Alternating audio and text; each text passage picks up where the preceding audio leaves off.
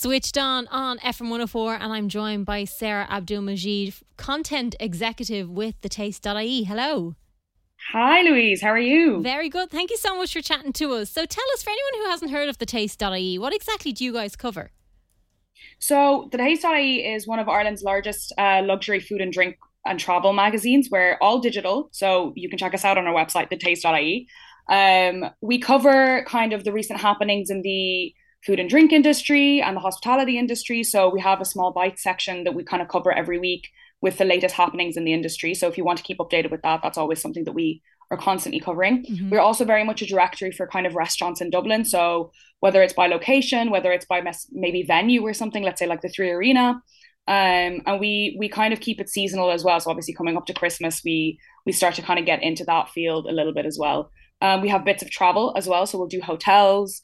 Um, and yeah, we're a mishmash of a lot of a lot of the hospitality industry in Ireland. Excellent. Over the next couple of weeks, you're going to be joining us and giving us a couple of a taster of of things to come in Dublin as well. But I suppose at the moment we're all kind of in denial that Christmas is just around the corner. and you guys did a thing on autumn drinks.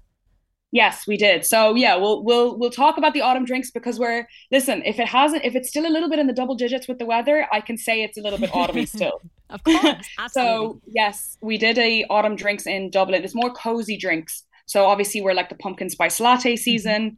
Um, very much like we'll go into kind of Fallon and Byrne, a bit of the Cake Cafe. Um, if you don't know Bean Hive, Bean Hive is on Dawson Street. They do the most gorgeous designs on their um, coffee cups, very unique stuff. So like you can get a dog bear or oh, something nice. like that. And essentially, we have a list um, much longer than the ones I've just listed. I've just given you a teaser, but that kind of embodies everything there is to love about autumn, all the kind of warm spices and stuff. So we've done one of those. And I'm always fully impressed by the artwork that people can do on coffees and on drinks. It's very impressive. I know the Beehive one is particularly impressive. If you have a look just on their Instagram or on on their even their Google reviews, you'll see loads of. Like they're just they outdo themselves every time. They really are incredible. And also, there's a lot of new restaurants popping up in Dublin as well, isn't there? Yes, there is. So we have a kind of recurring. We keep it updated basically. So we have new restaurants in Dublin for 2023 because we've been so lucky that we've had so many incredible openings this year, and it's been very consistent all the way from January up until now. Um, recently, there is uh, Kicky's open. There was Mikasa in October, Brighton Road in September, and the list kind of goes on. So we do keep this one updated. So if there's any places you want to try, uh, that one's always kind of on the rotation. So it's great. We're we're very lucky in Dublin that we have so many nice, like incredible places opening. Is there any kind of different cuisines? Does it tend to be all different types of cuisines that we're getting?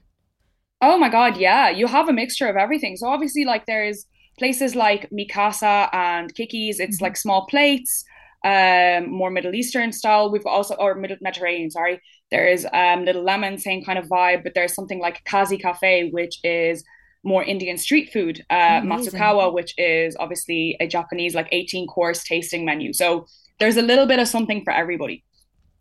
Also, you look at drinks as well, don't you? And in particular, you were looking at whiskey this week. Yes, so we actually are very lucky. We have a, a brand new feature whiskey writer for us, Derek King.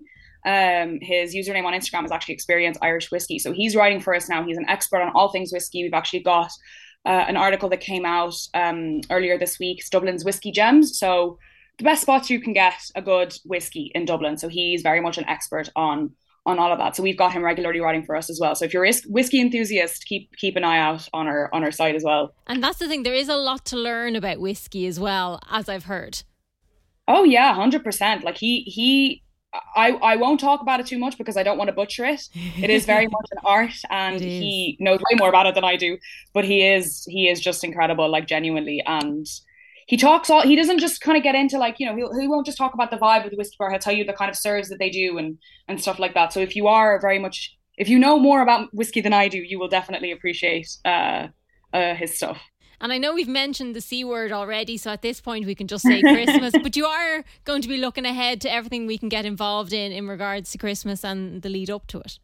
Yes, we are indeed. So obviously Christmas season is very busy, but we're we're coming up we'll say in the next like week or so we're going to start kind of properly getting into the christmas stuff so we already have a christmas party venues article on our site we did that one a little bit early um, just because we knew that planning christmas parties festive parties whether it's like for corporate or for for friends and stuff it books up quite quickly. So that um, article is on the website now, and it's essentially all the places that will take from 50 people to 500 people. So no matter the size of your Christmas party, we've got a we've got a, a big range of places that uh, you can pick from. So that article is already on the website.